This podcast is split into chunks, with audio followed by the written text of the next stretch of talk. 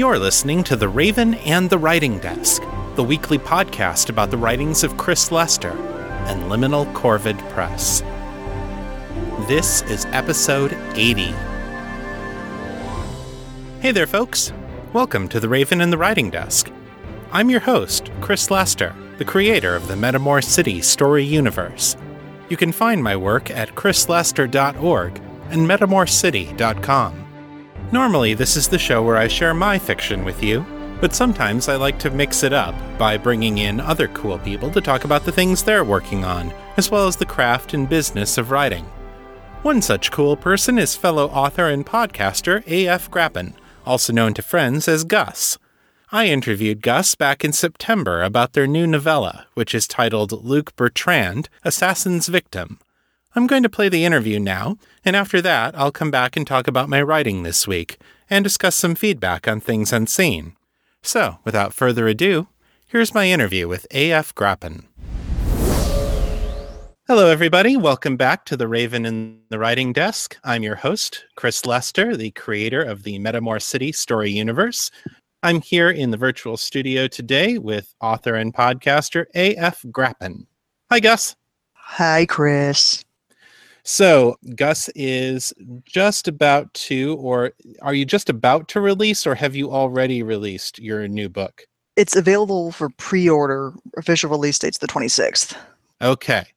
So, why don't we start out, Gus, by having you tell us about your new book and what it's about? Uh, yeah, this is the first of a novella series. It's called Luc Bertrand Assassin's Victim. This is a spin-off of John Walker's The Stafford Chronicles. Uh, he asked me to write the backstory of one of his secondary characters who is, in the books, the head of assassins for the east coast of the United States. So this is the very beginning showing how he gets on the path to becoming an assassin in the first place. But it is set in France because that is where he is originally from. Um, so you get to see what kind of trauma he goes through and how he goes from being victimized by an assassin to becoming one himself. If you're victimized by an assassin, doesn't that mean you're dead? Not necessarily. You can be victimized in more ways than actually being assassinated. Okay, fair enough. Yeah. Um, so I, late- I, I did consider calling it Assassin's Target, but I was like, nah, let's go worse than that. so lay this out for us. What kind of a world is this? Is this magical, you know, like urban fantasy, magical realism? Is this straight up action thriller? What's going on? The original series, the Stafford Chronicles, is very much urban fantasy. It's uh, the main character, uh, Tom Stafford, is the private detective to the gods. So we see everyone from Zeus to um, some of the like the Chinese mythological deities. We've seen um, Valkyrie. I mean, we've seen like all he, he's done so much research into different mythos and getting all these different gods involved. So this is set in a world where the gods do actually speak with people, but Luc actually does not deal with any of that. So this particular spin-off is very much more just urban adventure almost. It's a little more actiony. Okay. Without without the without the mystic to it. So magic does exist in this world, but it's on the margins enough that it doesn't have to show up in this particular story. Yeah, yeah, it's not really going to. There there's it does lie in the very deep background, but Luc is pretty oblivious to it for a long time. What we're focusing more is just how to become an assassin as opposed to dealing with the gods themselves. You say we. Did uh, you and John collaborate on the development of the plot, or did you come up with this on, on your own? What actually happened is about a year and a half ago, John approached me asking me just to write a short story about Luc. And I was asking for details, and he says, No, I'm just going to let you run with it. And if there's anything that doesn't fit, then we'll fix it. So he's been giving me free reign, and that's pretty much what happened initially when he asked me to write the novella series instead. He fell in love with the story that much. He's like, Yeah, I need more. So we've collaborated some on uh, the overarching story of Tom Stafford, how Luc fits into that. And so I'm basically just building up to that point because this series takes place at least two decades before the first book of the Stafford Chronicles because Luc is in his 30s at that point. And in this first book, he's just turned 15. Oh, wow. Yeah, it's prequels, prequel spinoff. what is it like writing a, a, a, story like that? You know, where you know where the ending is, but you don't have any direction on where it starts or how it gets there. It was actually. I have. I don't want to say I have trouble with endings, but endings are very difficult for me. So having that point where because I've got seven novellas planned right now, and the seventh one is where he actually finally meets Tom. There's a small spoiler, but you know, this is Luc's story. We don't care about Tom. Hmm. so actually knowing where things go once he knows who Tom is in the first book of the Stafford Chronicles kind of get kind of gave me a beacon to aim for. And I was able to work backwards from there instead of just kind of starting in nowhere and working forwards. I've actually found it very liberating. It is daunting that I don't know the world as well as John does, obviously. I mean, I've read all the books, but I still, I mean, I'm not an expert on the Stafford verse. So I'm constantly sending him chapters and being like, does, does this work? Does this work? But he keeps on coming back with all this, oh my gosh, I never thought of that feedback. Ooh. So it's sort of turning into a collaborative thing. And he actually admitted to me, and John, sorry if I'm letting loose a secret, but Luc was never meant to be that big of a character in the Stafford Chronicles. so I've, I've I've had that effect on the series, and that kind of makes me smile. So, how did the partnership get started? Like, did you just fall in love with this character and say, you know, I really want to know more about this this character's story, or like, if it wasn't that important of a character until you got your hands on him, how, how did you end up writing a novel or a novella about him? when I first started reading the Stafford Chronicles, Luc just became my favorite character. I've always had a soft spot for the lesser known. I mean, I, I, everybody likes the hero, everybody mm. loves the villain, but Luc was in so many ways an unknown, especially in the very first book. He had a very small role in the first book, but he was so intriguing because number one, he was a, fr- uh, a Frenchman living in Virginia. Mm. Um, he's you know an assassin who runs a club, who has all this knowledge and hates Tom, hates the man. But as the series went on, he grew just in these little tiny bits and pieces where you see him, and he, I mean, he was just my favorite hands down so John knew that, and so when he was looking for char- um, short stories based on the side characters, he approached me, and he's like, "Yeah, I want you to write on Luc," and I'm like, "Are you sure?" But he, like I said, he's fallen in love with it. I mean, I, I never would have thought of doing this. He's the one that approached me, uh, which extremely extremely daunting. Just, I'm like I'm like I'm like flattered. Can I can I do it? I'm not that good of a writer. but he but, disagrees. But you've had other books that were released before this, right? I've got um, three uh, books out right now. It's actually been a while since I've published anything, so this kind of broke my drought. Um, my first uh, science fiction, fantasy, young adult crossover, Impetigo, I released back in 2010.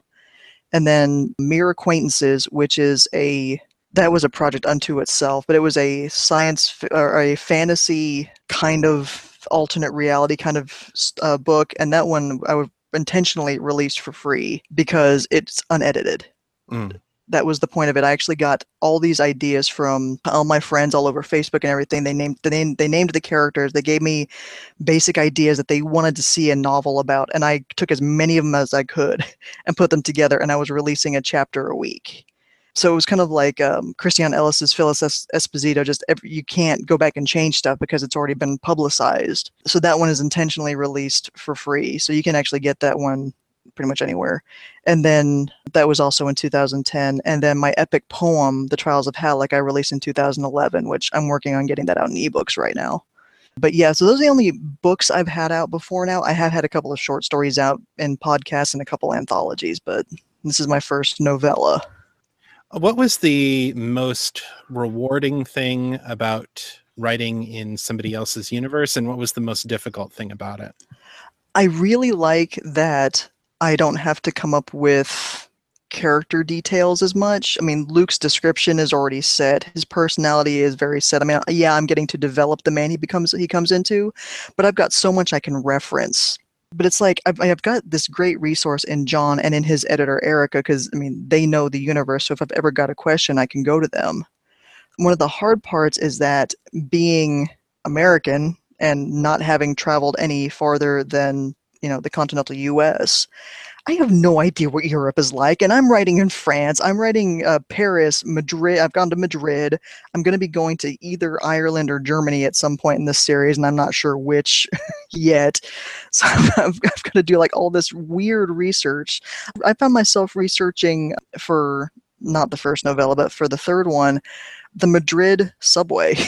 Mm.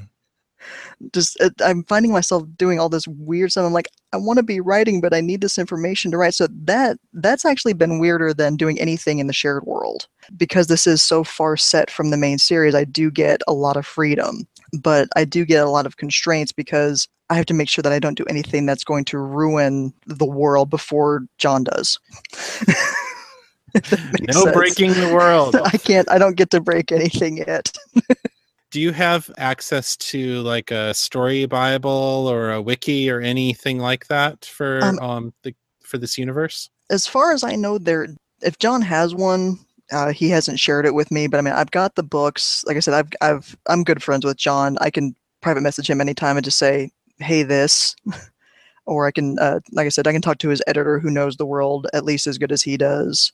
So I've, I've kind of got live resources there as opposed to a bible but but like I said, the series happened so far before the actual Stafford Chronicles that I don't really have to reference a whole lot of details in that. I, I, we have had a couple incidents where I can go, oh, this can kind of hint towards something that Luc does in the third book. It's like that's where he gets that behavior. But it's I'm not having that kind of constraints with this project, fortunately. It's not like as if I were writing in, you know, say like the Dungeons and Dragons universe where, you mm-hmm. know, set things happen and I have to make sure I'm not messing with those events or anything. It's because I'm getting a very loose leash here. Mm-hmm. But at the same time, this world is enough like ours that you are constrained by real world history and events. Yeah, and especially because, like I said, researching the subway, I'm up to 1997 at this point. So, yeah, I can find all these pictures of what the Madrid subway looks like. 20 years ago, that's a little bit harder. mm-hmm. But yeah, just it being you know our world basically, just with you know some supernatural stuff peppered in it. I, have got a lot of you know Facebook resources that do live in Europe, so I can just ping somebody and say, "Hey, have you ever been to Madrid? have you ridden the subway there? Did you do it 20 years ago? Because that would be more helpful." but so that's that's one reason I'm actually considering taking the trip to Germany or Austria instead of Ireland is because I got a couple friends that do live in Germany and Austria. I'm like that would be so much easier. got people that live there now and are my age, so they might remember it from being teenagers. Right. So, what other than people who live in the place where you are looking, what other resources have you drawn on for that kind of research? A lot of Google. I'm, I'm mostly just like running through as much Google and like Wikipedia as I can because uh, fortunately I'm not needing a lot of details. I'm mostly just needing the feels of places because that's one thing that's really liberating about novellas is I don't have a lot of space to do all these big descriptions and really have the, the setting necessarily be a character like uh, like like Serenity is in Firefly. I mean that ship is its own character. I don't really mm-hmm. get that freedom here.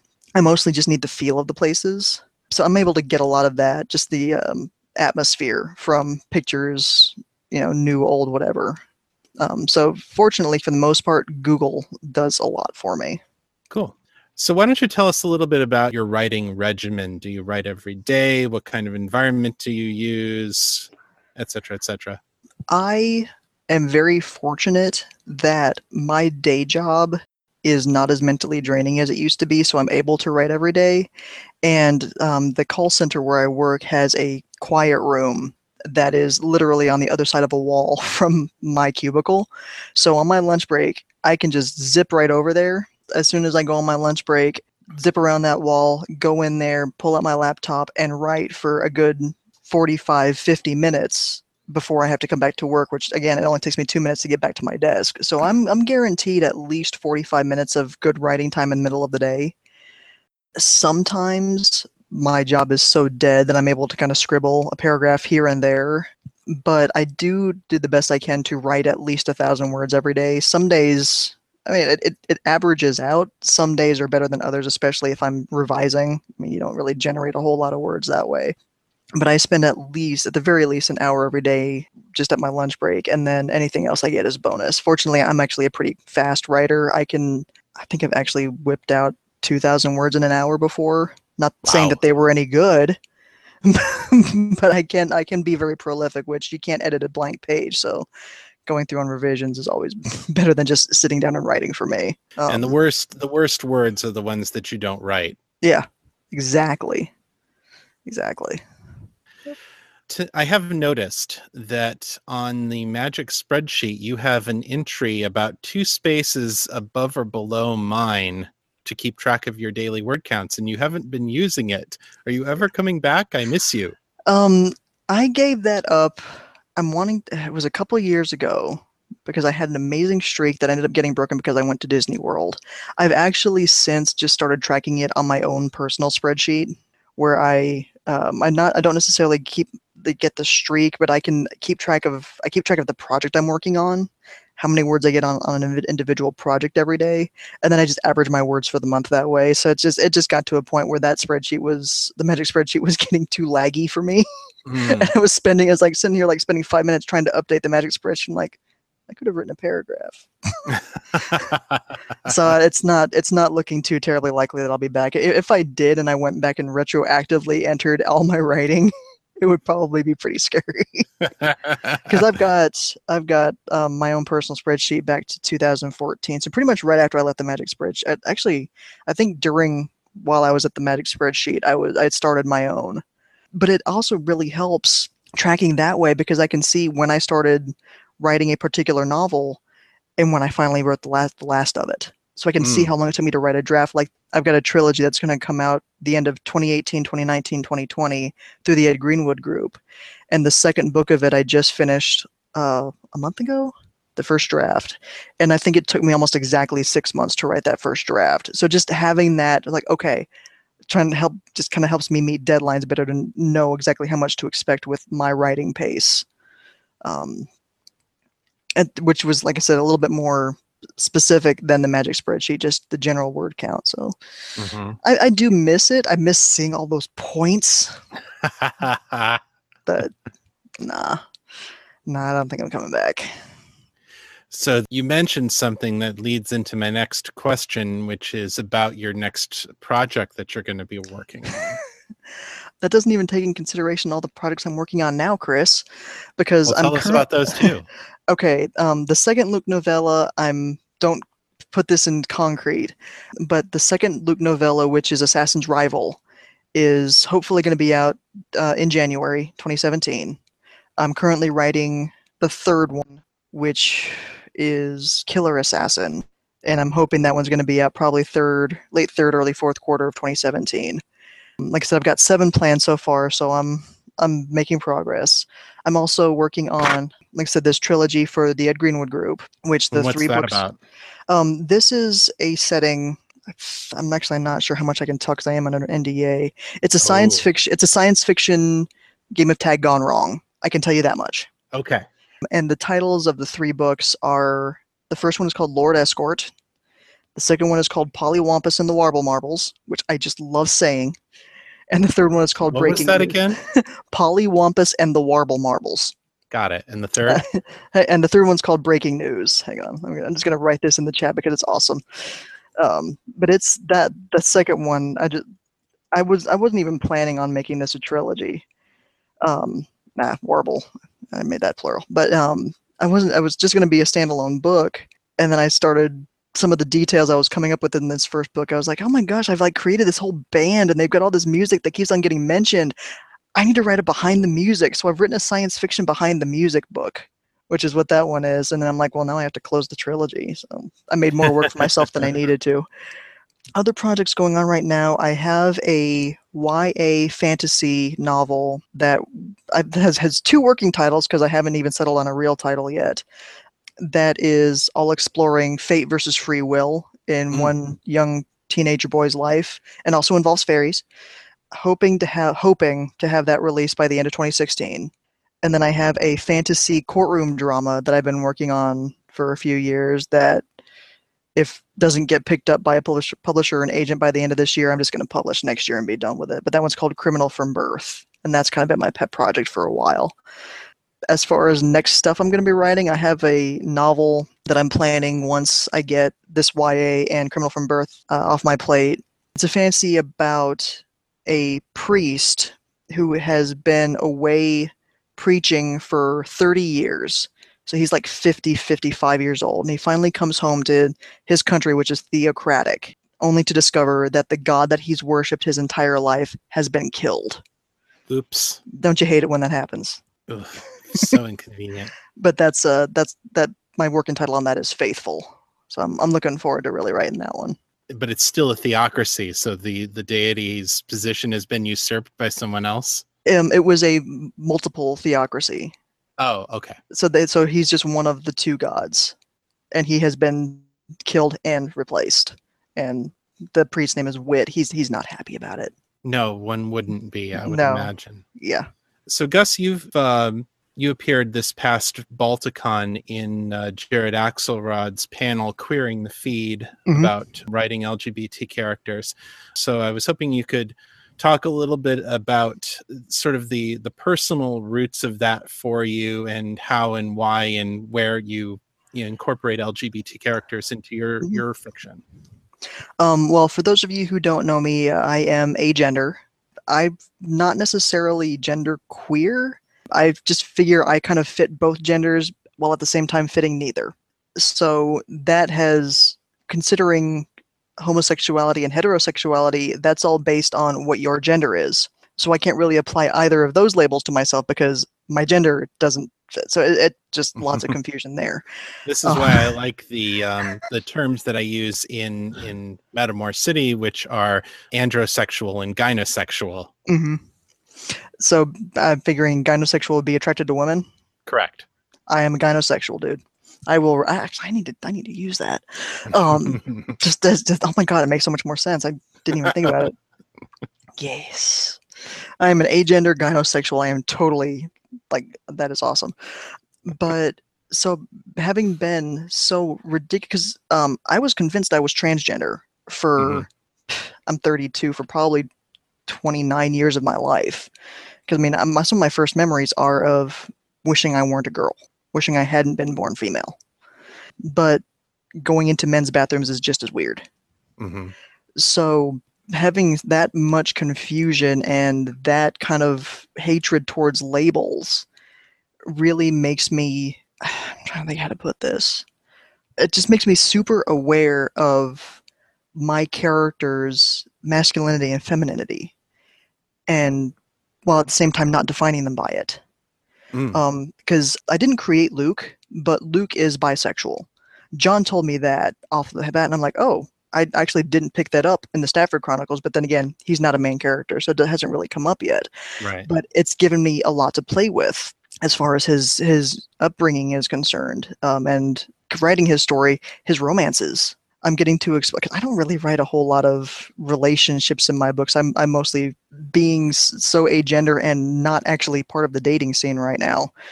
It's very hard for me to find romance that critical to living so i don't put it in my novels that much but i need to do that with luc because he has relationships and as an assassin you know that's a great way to get close to somebody. It's true. so it's actually helping me spread my wings that way as far as my other projects i don't know that i've actually put a whole lot of obviously lgbtqia whatever i i, I can't even remember all of them. yeah. Yeah. Um, like i said i haven't knowingly put a whole lot in my books. But in, um, in criminal from birth geez my main character Silen, he is in his 30s he's a virgin I was like mm-hmm. I've done I've done some weirdness that way. I just you know when I first started writing that book, his sexuality never crossed my mind because for me a lot of that kind of stuff doesn't. I mean, in my personal life it does. Don't get me wrong, but in my characters, I'm like, why does that have to be important to them? So it's it's kind of iffy. It's kind of weird for me that way because I've actually started reading romance and hope that I might I don't know spark that in my head and actually make some relationships happen. You know, but personally, I don't see how writing, say, you know, a, a gay male, you know, two gay guys romance or just relationship is going to be that different from writing a male female one. I mean, they're people. Mhm. I don't think that, that, and honestly, for me, that's the thing that gets me the most is just that they don't think that we're people. They think Who's the that they know. uh, pretty much anybody that mentions it in the media. Um, Mm. just in, in general, so many people think, you know, well, as a gay person, how do you think of this? Well, you know, I don't go around thinking, as an agender gynosexual, what do I think of this? I think, as, as me, what do I think of this? It's just, I, I personally hate the labels, and yet I'm constantly labeling myself. So it's, I think that this comes back to the era of second wave feminism and that slogan, the personal is political. Mhm. And you know, we we got into this mentality where diversity of gender orientation, etc., was to define people by it. And like Mhm. you couldn't you couldn't be a a feminist without it shaping every aspect of your personal life and your personal life being a commentary on your politics Mhm. and it's become the same way for sexual orientation and gender identity and all the rest of it Now, I'm I'm not gonna lie. When I was in my teen years and up into my mid twenties, I could get pretty hostile about people not using male pronouns with me just because the female didn't feel right. The male pronouns have always felt more neutral to me, which we could get into a whole conversation about that. Right. Um, but it, you know, it finally got to the point where, you know, once I finally realized I wasn't actually transgender, I was agender. I'm like, you know what? Call me what you think I am. I'm just more comfortable that way because because I don't mind the singular they. I have a lot of friends who have called me it forever, and I think it's hilarious. that Um, seems very dehumanizing and- but it doesn't bother me. Well, uh, my sense of humor is ridiculous. So, I mean, I think it's hilarious anyway. The singular they doesn't bother me, despite being a little bit of a grammar Nazi myself. But the the X I E Z E pronouns, Mhm. those grate on me. To me, those just seem pretentious, but that's just my personal preference. You can call me he, I'll answer. You can call me she, I'll answer. Either way, it doesn't feel right to me, but I want you to be comfortable. And if you're not comfortable, I'm not comfortable. Mhm. That's just my personal preference. When I think of myself, I tend to think he, but I mean, I'm not going to go get any anything added. I don't, I don't need the accessories. I've got enough problems with that, without all that mess. Trust me, it's nothing but trouble. I'll take your word for it.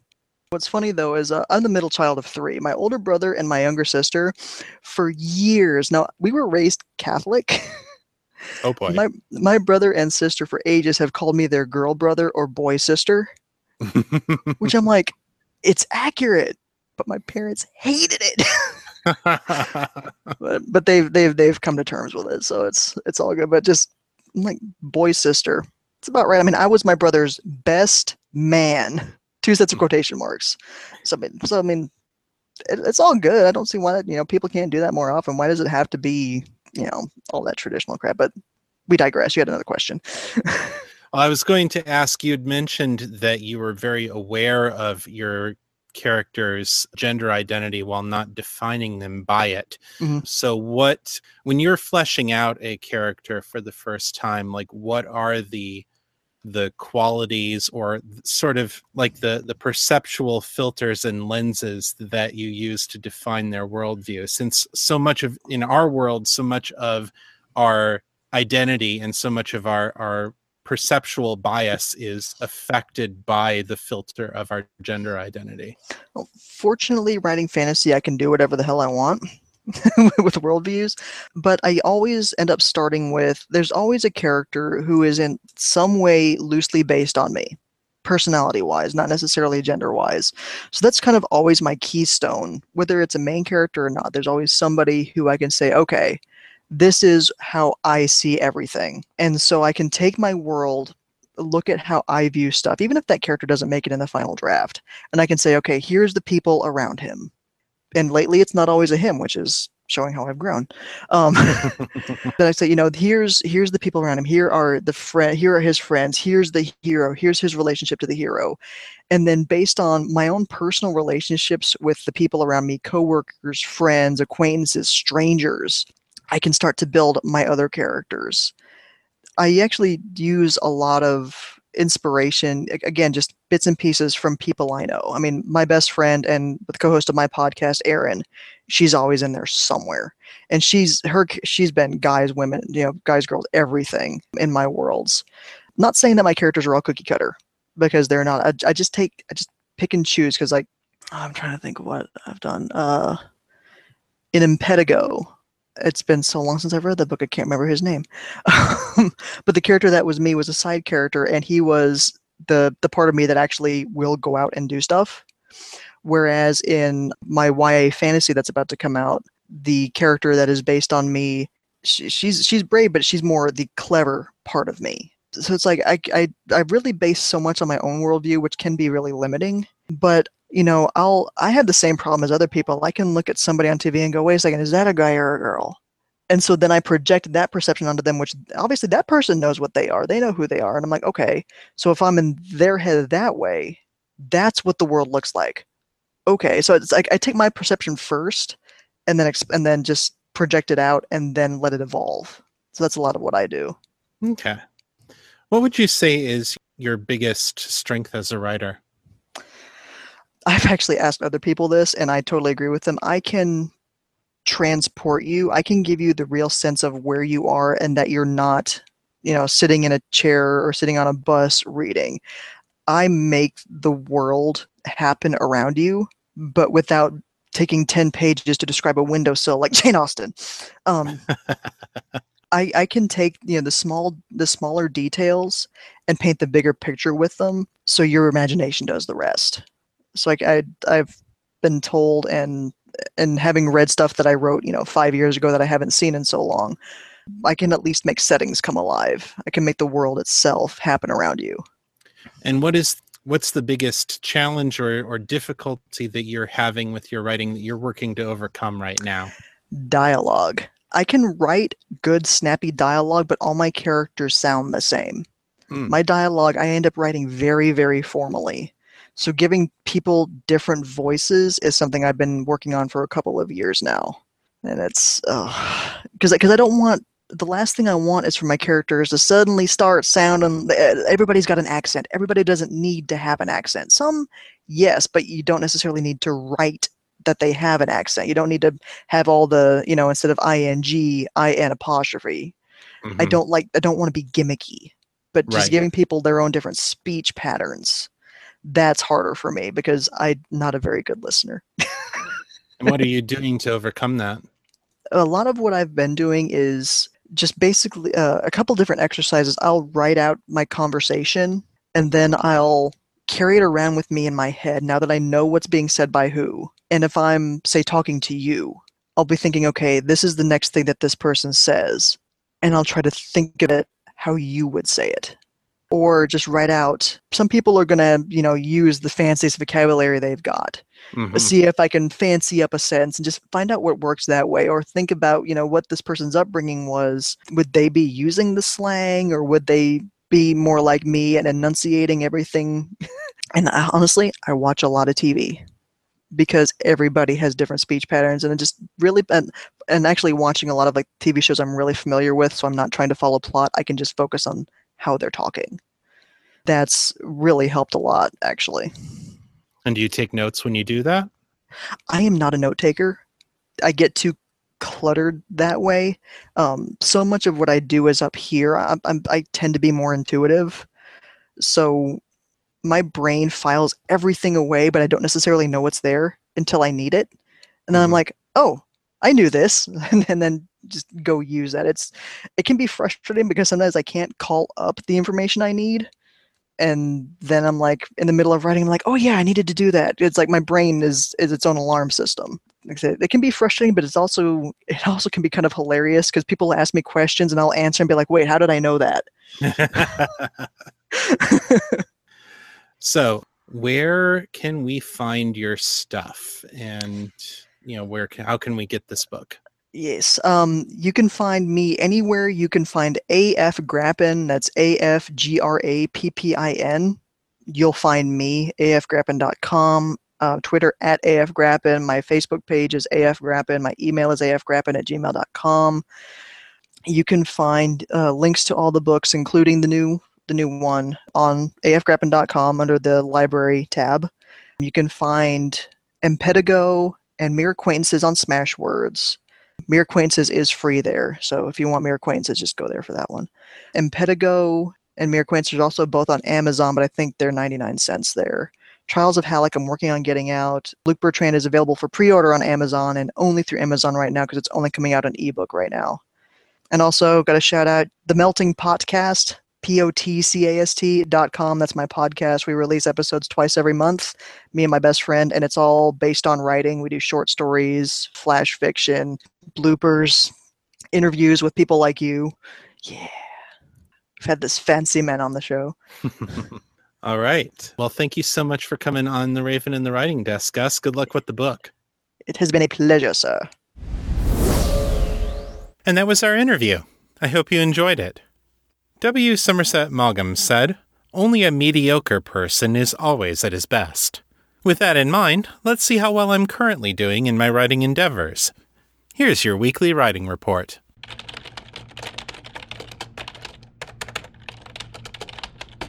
I wrote 9,230 words this week over the course of 11.25 hours for an average writing speed of 820 words per hour. As of Saturday night, when I'm writing this script, I've gone 12 days without breaking my chain. This week I made the most of my long weekend and spent nearly all of Saturday working on The Lost and the Least. I had made it a point to spend most of Friday getting everything cleaned up and put away after Thanksgiving, and with plenty of leftovers in the fridge and all the laundry done, there was nothing to keep me from devoting myself to writing. I'm now in chapter 39, and the manuscript is up over 128,000 words. This week I also started the planning process for a new trilogy of novels. Those of you who are longtime listeners of my work will probably remember a story that I wrote for Pip Ballantine's Erotica a la carte podcast. The story was called Tears Such as Angels Weep, and it was about an apocalyptic world where the use of forbidden techno magic has broken open the seals between Earth and Hell. Now demons have possessed human hosts in order to conquer the world, while angels have sent their own representatives to Earth to help organize a resistance. We only saw this world in broad strokes during that short story, but for a while now I felt like there was more to tell in that world, and I think I've finally got the seed of the story for it. I now decided that I want to tell a family saga in this world, following the humans who witnessed the Earth's fall, organized the resistance, and eventually work to banish the demons back to Hell. The three books will be called Breaking Hell, Walking Earth, and Saving Paradise. This story is still in its very, very early planning stages, so don't expect to see anything for a while, but I'm excited to have another series to work on when I'm not writing Metamor. And now, the feedback. Rosemary wrote in with her reaction to chapter 23. She says, Zeke ate that guy's face. He has tentacles. He could have easily crushed the life out of the guy, or broken his neck or back, or all kinds of things. But he chose to bite off the bad guy's face, and he had a good time doing it. The idea of Zeke as a vigilante anti-hero type is a little horrifying. I think I'm with Kate on this one. Wow. Just wow. Unquote. Hey, Rosemary. As you've now heard, you were not the only one who was horrified at what Zeke has become. Hal sure had some choice words for him, didn't he? One of the best comments I got from my beta readers on this story was that Hal needed to confront Zeke about all he had lost because of Zeke's arrogance and stupidity. It was pretty cathartic for me to write that confrontation, too. There's definitely a darkness in Zeke that hasn't gone away, and it will be interesting to see what he chooses to do going forward. Cameron wrote me a long feedback letter, which I'll summarize here. He says that he found my show through Nobilis Erotica and I Should Be Writing. He's working as a delivery driver, so in just a few weeks he's burned through most of the archives and just started listening to Things Unseen. He noted that there were a lot of similarities between my journey and his own, including the fact that we both worked as science teachers for a number of years and then had to change careers, He's also getting ready to release an epic fantasy story of his own, and after listening to Metamor City, he wants to release it as a podcast. One thing Cameron particularly appreciated about Metamor is the way that I handle science in the setting. He writes, In particular, I really appreciate the viable, no pun intended, biology that you inject into your writing. Entirely too many sci fi authors go out of their way to make their physics plausible, but then completely blow off the biology. There's never all that much of it in one place, but it pops up often enough to be worth remarking on. Unquote. Thanks, Cameron. As a biologist by training, I guess it's natural that I think about my character's biology in more detail than usual. After all, the science has to make sense to me, or it's just going to sit at the back of my head and bug me until I figure it out. Cameron was also interested in Harrison, the Graces family butler from Dreams of Change and the Three Graces. He writes, I was flabbergasted by your admission that you didn't have a history for Harrison. After his relatively small role in Dreams of Change, I felt like he was screaming for a backstory. By the middle of Three Graces, I assumed that he was some kind of subordinate to Allura, either a thrall or scion, and was there as a spy or watchdog of some flavor. His response to Nathan that Allura was dead immediately after the church's collapse seemed to reinforce that, that he got some kind of mental snapback when the connection was severed by her death. But then Amelie didn't seem to get anything like that either, which wasn't covered until the episode after your admission. Either way, her death would free him from her control, and he would then stay with the graces of his own volition, a secure, respected position where he's taking care of people he cares for. I haven't gone back over any of it yet with this in mind, but I can't think of anything I've heard to indicate Harrison is distinctly either human or vampire. The only time I can think of that he's been out of the house was to rescue Natalie, and that was after dark. I don't remember any mention of windows in their penthouse, but their absence would also fit, since the Graces would have acquired those quarters, and Harrison, after Allura had begun grooming Amelie for conversion. Unquote. That's a very interesting theory, Cameron. Like I said, I don't know where Harrison came from, or why he has the particular set of skills that he does. I think this is something I'd like to sit down and discuss with his creator, Nobilis, before I tried to flesh it out. I always supposed that Harrison was a badass mortal, and that his abilities came from years of training and exceptional talent, but it's certainly possible that he was enhanced in some way, or that he has some touch of supernatural blood that isn't common knowledge. It's clear that he and Allura know and respect each other, but apart from that, I guess we'll have to wait and see. Thanks for writing in. Andrew MacArthur writes I have been mainlining Metamor City for about two months now after I had heard your work on the Guild of the Cowry Catchers audiobook, and I have been sharing the stories with my wife because I like it so much. I'm wondering, though, if I'm missing a story or two, because I can't seem to remember any characters in your universe with the third aspect of the curse of Metamor City. For a group of people that are twice as numerous as vampires, I'm surprised that so little is said about the pedomorphs. I'm really only paying attention to them because of this lack of perceived information or focus. Unquote. Hi, Andrew. You're right, we haven't seen any pedomorphs yet in my stories. Pedomorphs are relatively rare, only about 4% of the population of Metamor City. You're correct that they are more common than vampires, but the vampires are a politically powerful faction with a lot of mortal followers, so they end up being important to the plot. The age regressed are scattered, and there's no one unifying political force that ties them all together so they haven't played a role yet in my bigger storyline. I do have a pedomorph character in The Lost and the Least, a friend of Callie Linder who gives her some important information. Nobilis Reed was also working on a pedomorph story the last time I checked. I'm not sure if he's released it yet or not.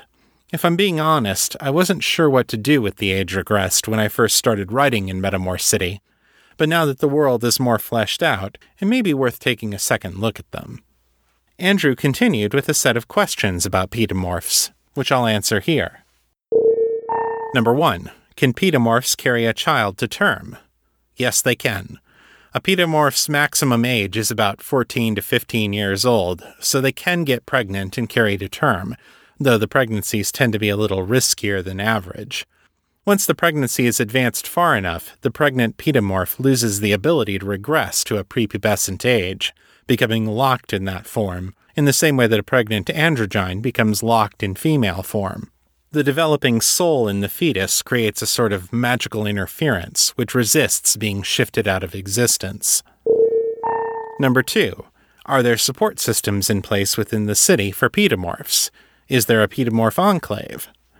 This is something I think Nobilis was planning to address with his story, so I'm going to hold off on answering until I see what he wrote. Number 3. Do pedomorphs regress mentally as well as physically? Well, sort of.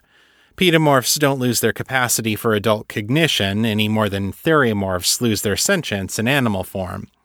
However, they do sometimes have trouble controlling their emotions, and they become much more impulsive and unfocused the further back they regress. This is comparable to the animal instincts that a theriomorph experiences. Number 4. Do pedomorphs go to school? Not generally, no. Compulsory education only applies to actual children, not to people who look like children. Sometimes, however, law enforcement and spy agencies will use pedomorphs to do undercover operations while pretending to be children, and in that case, they would have to go to school in order to maintain their cover. Number 5. Do pedomorphs enjoy the same legal privileges as other citizens of Metamor City? Can they fly skimmers? Can they legally rent or own property? Yes, yes, and yes. As long as your calendar age and your identification prove that you are legally of age, you have all the rights and privileges of any other adult. Number 6. Do pedomorphs employ nannies? Sometimes, yes. Some pedomorphs gravitate toward an apparent age that is younger than the maximum, so they may spend most of their time seeming to be, say, 9 or 10 instead of 14 or 15. Since their apparent age affects their impulse control, they sometimes like to have an adult supervisor on hand, in case they forget themselves. Also, pedomorphs can do the same trick as androgynes or theriomorphs, where they temporarily resume an adult form, but they then have to pay it back by reverting to the opposite form for an equal amount of time. For a pedomorph, that means temporarily becoming an infant. So if a pedomorph really, really has to be an adult for a while, they'll need to hire a babysitter to look after them while they're regressed. Number 7. Do pedomorphs enjoy a longer life expectancy than normal human beings? Sort of.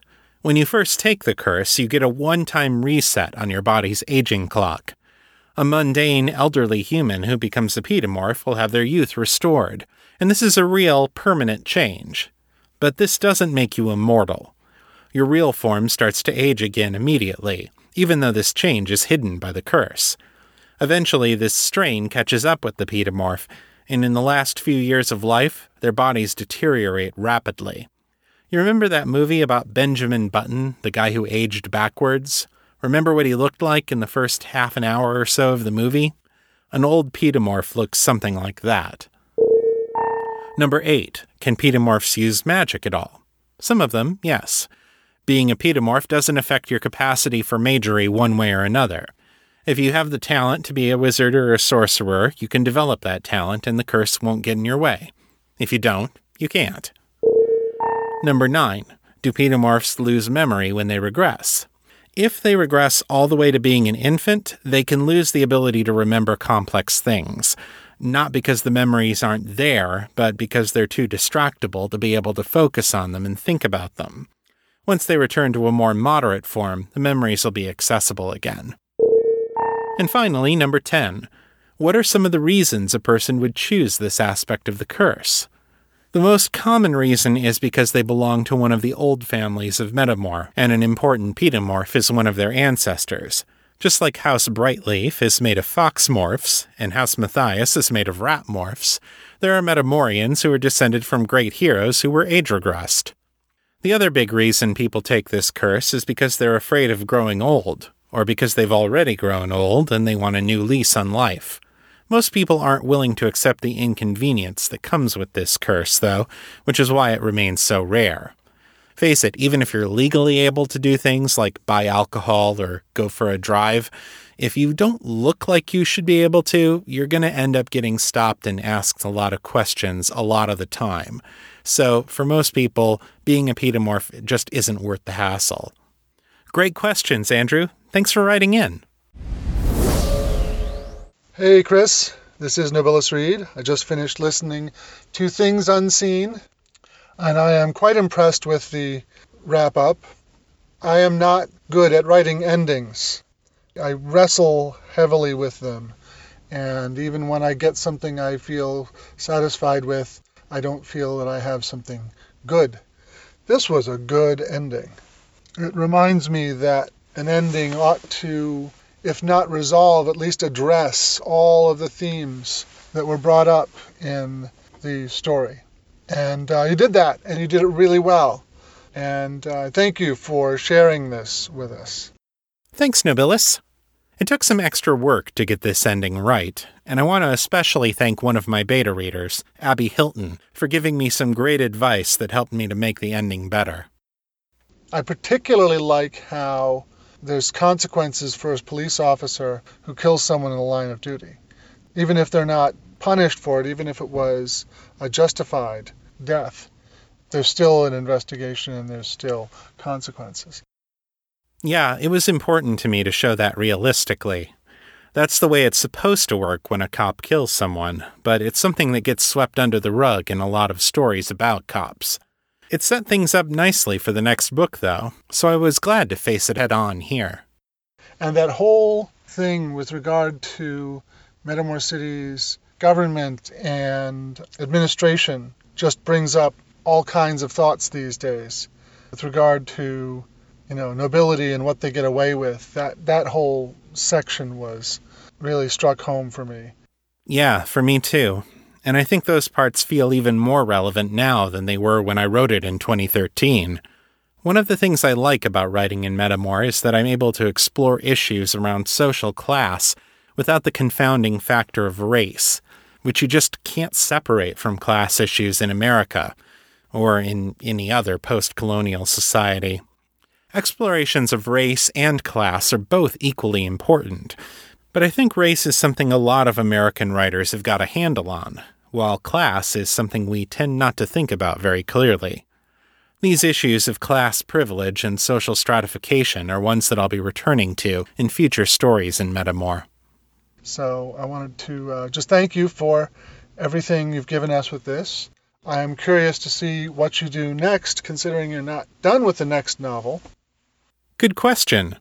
Next week, I'm going to start airing Divide by Zero, a novella from the Divine Intervention story collection. That story will be told in five parts, and I'm taking Christmas and New Year's off from podcasting, so the last part of that story will air on January 15th. Then I'm going to air a two parter called Maternal Instinct, which will take us through the end of January. After that, we'll see. I have a few stories sitting around in various states of completion, so maybe I'll finish up some of those and get them out in the feed. I'll give you more information when I have it. And if I was in between projects, I'd probably write some Metamor City stuff right now because I'm feeling really charged up about it. Uh, one question that I did not feel got resolved was what happened to Artax?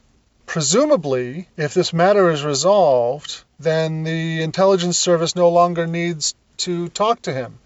And so he could come back out of hiding wherever he is. That would seem to me to be an appropriate result of what's going on here, but maybe there's a reason for him to stay in hiding.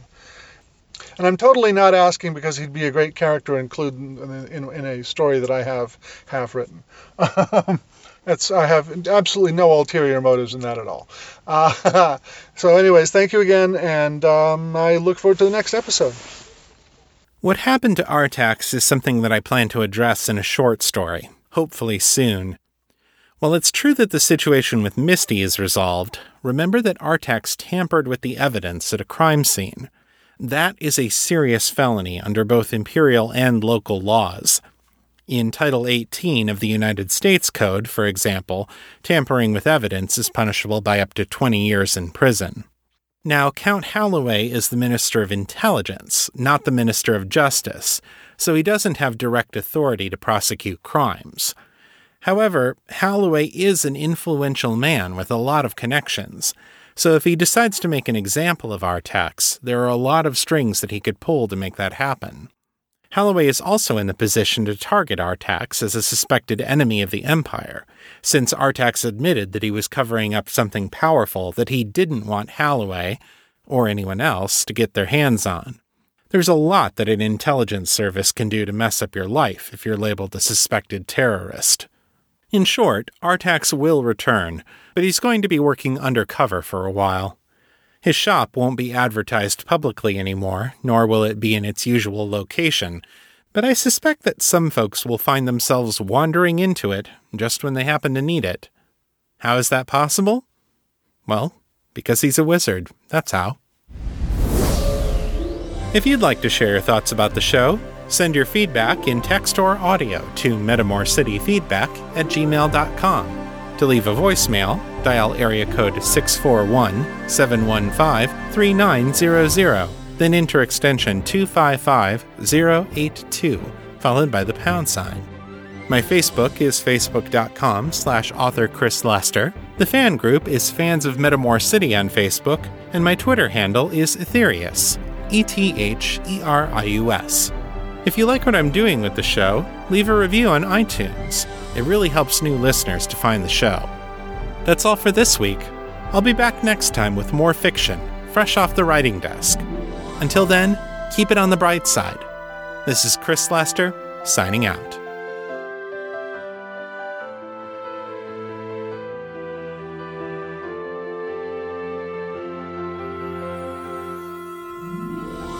The contents of this podcast are copyright 2016 by Chris Lester and Liminal Corvid Press.